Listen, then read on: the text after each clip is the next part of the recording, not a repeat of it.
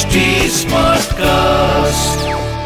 आप सुन रहे हैं एच डी स्मार्ट कास्ट और ये है फीवर एफ़ प्रोडक्शन समय बदलता है लोग बदलते हैं लोगों की सोच बदलती है लेकिन घटनाएँ नहीं बदलती मैं संसार की उन सभी घटित घटनाओं का साक्षी हूँ क्योंकि मैं वो आँख हूँ जो सब कुछ देखती है अपलक आकाश हूँ।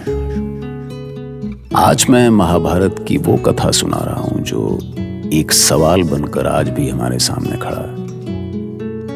और वो सवाल है, एक स्त्री। वो महाभारत की हो, किसी मेट्रो सिटी की हो, किसी गाँव की हो, ये वही औरत है जो दांव पर लगा दी जाती है बार बार जैसा युधिष्ठिर ने किया द्रौपदी के साथ। जिस समय द्रौपदी दांव पर लगाई गई, उस समय वो मासिक धर्म से थी। इसीलिए एकांतवास में एक वस्त्र धारण किए थे। इसीलिए सभा में मौजूद नहीं थी। सोचिए, अगर वो सभा में पहले से मौजूद होती तो क्या वो सब हो पाता? जो हुआ महारानी महारानी वो पुनः आ रहे हैं महारानी। आने दो उसे। प्रतिहारी है। कोई सूचना लाया होगा। नहीं आपको सभा मंडप ले जाने का आदेश दिया होगा दुर्योधन ने। क्षमा करें महारानी मैं बहुत धर्म संकट में हूँ। राज परंपरा ऐसी नहीं रही पर पर मैं सेवक हूँ। मैं आपको सभा मंडप में कैसे ले जा सकता हूँ? मैं मैं ये दुस्साहस कैसे कर सकता हूँ महारानी? तुम्हें क्या आदेश मिला है? मुझे आदेश मिला है कि मैं आपको सभा में ले आऊँ। कुमार दुर्योधन ने आदेश दिया है। उनके भ्राता दुशासन भी उनके साथ है। क्यों बुलाया है मुझे? कैसे बताऊँ महारानी लेकिन महाराज युधिष्ठिर ने पहले अपनी सारी संपत्ति दांव पर लगाई। फिर अपने भाइयों को फिर स्वयं को और और उसके बाद आपको भी महारानी। बस। तुम इसी समय सभा मंडप में जाओ। और धर्मराज से पूछो कि उन्होंने किस अधिकार से मुझे दाव पर लगाया? जब वो स्वयं कौरवों के दास बन चुके थे तो उन्हें ये अधिकार दिया किसने कि वो मुझे दाव पर लगाए? आ, मैं आता हूँ महारानी। म, मुझे बहुत डर लग रहा है महारानी। मैंने दुर्योधन और उसके भाइयों की उद्दंडता देखी है। वो ऐसे निरंकुश हो गए हैं कि दोष सांप का नहीं। दोष उसका होता है जो उसे अपने बदन पर चढ़ने देता है।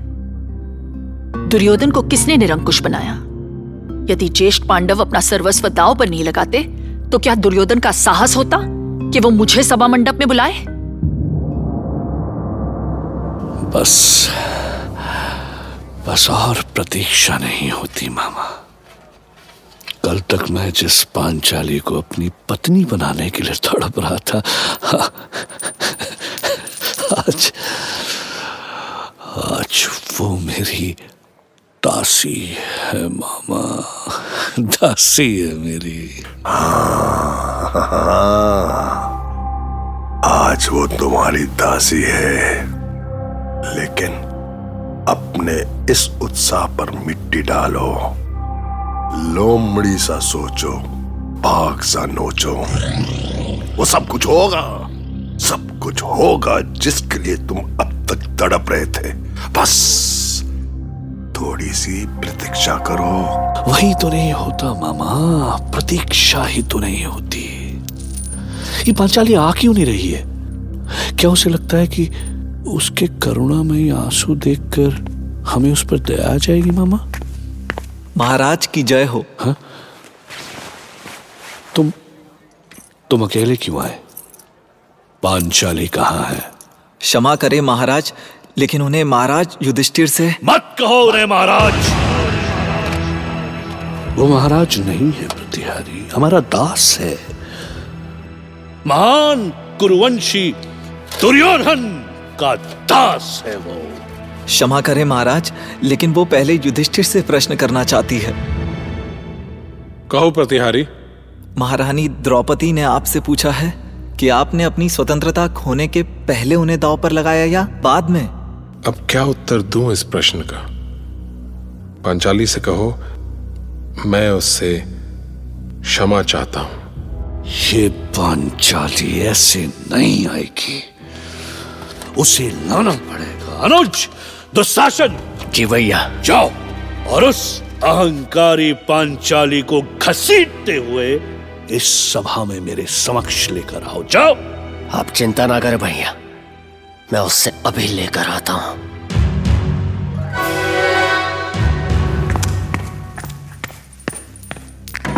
चल द्रौपदी भ्राता दुर्योधन ने तुझे बुलाया है। चल। मैं जाने के लिए बाध्य नहीं हूँ। अरे तू तो महारानी की तरह बातें कर रही है। तुझे अभी तक किसी ने बताया नहीं कि तू हमारी दासी हो गई है। तुम्हारे कहने से मैं दासी नहीं हो जाऊँगी। पांचाली सदा पांचाली ही रहेगी। तो तू ऐसे आँखें छुपाकर क्यों बातें कर रही है? मेरी आँखों में देखकर बात कर। मैं रजस्वला हूँ। तुम मुझे सभा में जाने पर विवश नहीं कर सकते। मैं क्या कर सकता हूँ? अभी तू जानती नहीं पांचाली। तो साहस मत करो दुशासन। तो साहस तो तू कर रही है। नीच दासी। दुशासन! अब या तो तू जाएगी या तेरा शव जाएगा यहाँ से भागती कहाँ है रुक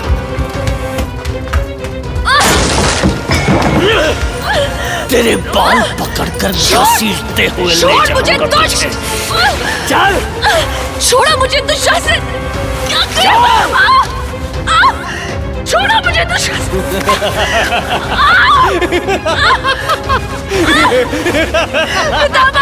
दासी की आवाज़ कौन सुनेगा इस सभा में? हाँ? हमने तुझे द्यूत में जीता है पंचाली। तेरी ये सुंदर काया और आत्मा सब कुछ जीता है हमने? रक्षा करें रक्षा करें पितामा कहाँ है देखिए महाराज कोई नहीं आएगा। सब जानते हैं कि तू दासी है। दासी। कौन आएगा दासी की सहायता करने?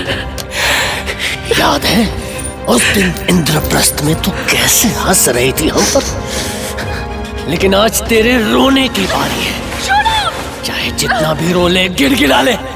कोई नहीं आएगा तेरी सहायता करने। रो! रक्षा करें! रो! पितामह! ईश्वर ये इतने कुपात्र होंगे। इसकी मैंने कल्पना भी नहीं की थी।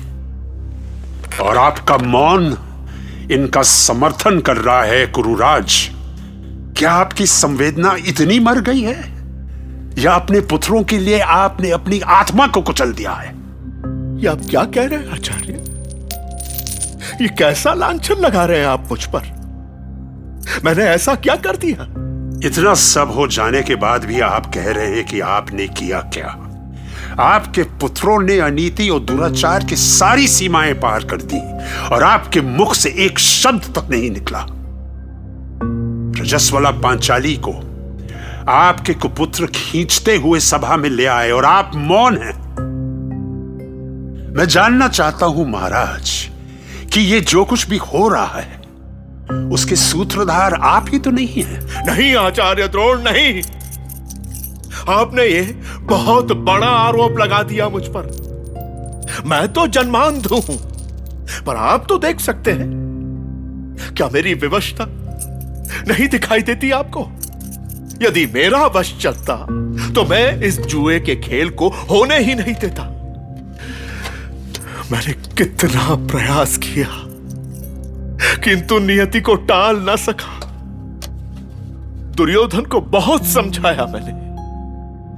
किंतु पांडवों ने उसका जो अपमान किया था उसकी आग जल रही थी उसके हृदय में प्रतिशोध की ज्वाला में जल रहा था वो जल रहा था। तो क्या आप अपने पुत्रों से पूछ भी नहीं सकते हैं कि वो एक स्त्री का लज्जा हरण क्यों कर रहे हैं? व्यर्थ होगा आचार्य। सब व्यर्थ होगा। वो मेरी नहीं मानेगा। और मेरी ही क्यों? वो किसी की नहीं मानेगा। किसी की नहीं। धिक्कार है महाराज। धिक्कार है। आपको और हस्तिनापुर के इस राज सिंहासन को धिक्कार है। कोई तो इस अनर्थ को रोकिए। हस्तिनापुर की लाज रख लीजिए। कुरवंश की लाज रख लीजिए। मैं पांचाली केवल पांचाल की बेटी नहीं हूँ, आपकी पुत्र वधु भी हूँ। पागल हो गई है तू पांचाली। पागल हो गई है तू, पागल।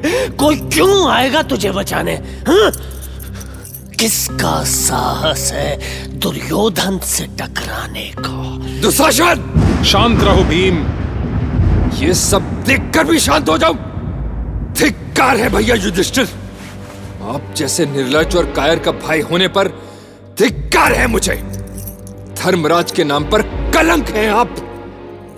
आप स्वयं तो जीते जी मर ही गए। हमें भी नपुंसक बना डाला आपने। अरे हमारा जो किया सो किया, पर पंचाली की दुर्गति क्यों की? क्यों बना दिया एक महारानी को दासी? शांत भैया, शांत। मेरे सामने से हट जाओ अर्जुन। आज धर्मराज को सच सुनना पड़ेगा। इससे पूछो, अर्जुन। पूछो इससे कि क्या कोई अपनी स्त्री को दाप पर लगाता है? अपनी पतिव्रता स्त्री को कोई जुए में हारता है? अपनी पत्नी के साथ इतना नीच व्यवहार करता है कोई? आज मैं इसे क्या कर रहे हो भैया? बड़े भाई के प्रति ऐसी भावना ठीक नहीं है। तुम्हें सौगंध है, अर्जुन। हमारे बीच में मत आओ। आज मैं धर्मराज को इनका धर्म सिखा कर रहूँगा। देखो धर्मराज, यदि देख सकते हो तो पंचाली के आँसू देखो। क्या इसे महाराज द्रुपद से यह कहकर लाए थे कि एक दिन तुम्हें इसे इस तरह दाब पर लगाओगे? शर्म आती है मुझे। तुम्हें बड़ा भाई कहते अपनी पत्नी को भरी सभा में इस तरह लज्जित होते हुए देखकर भी सर झुकाए खड़े हो। और स्वयं को पुरुष कहते हो? दुशासन अरे। अनुज दुशासन सांस तो लेने दो बेचारी को।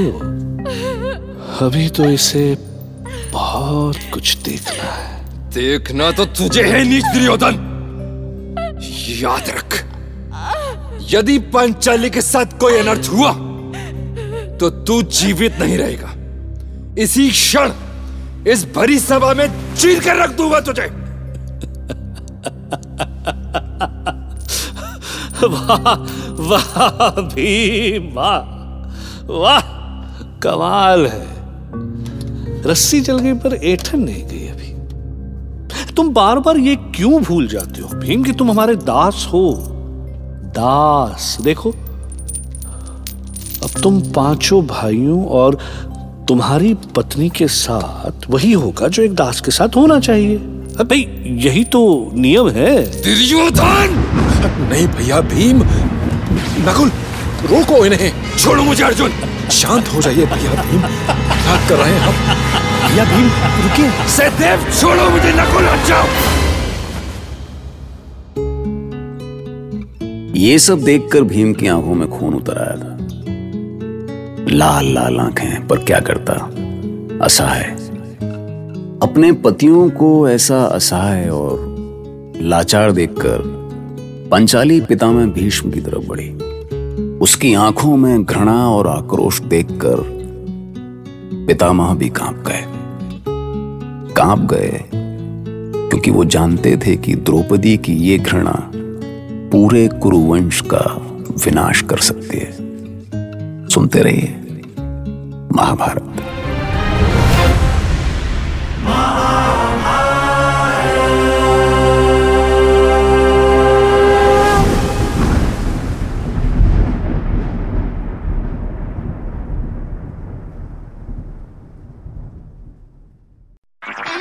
आप सुन रहे हैं एच डी स्मार्ट कास्ट और ये था fever FM production HD smart cast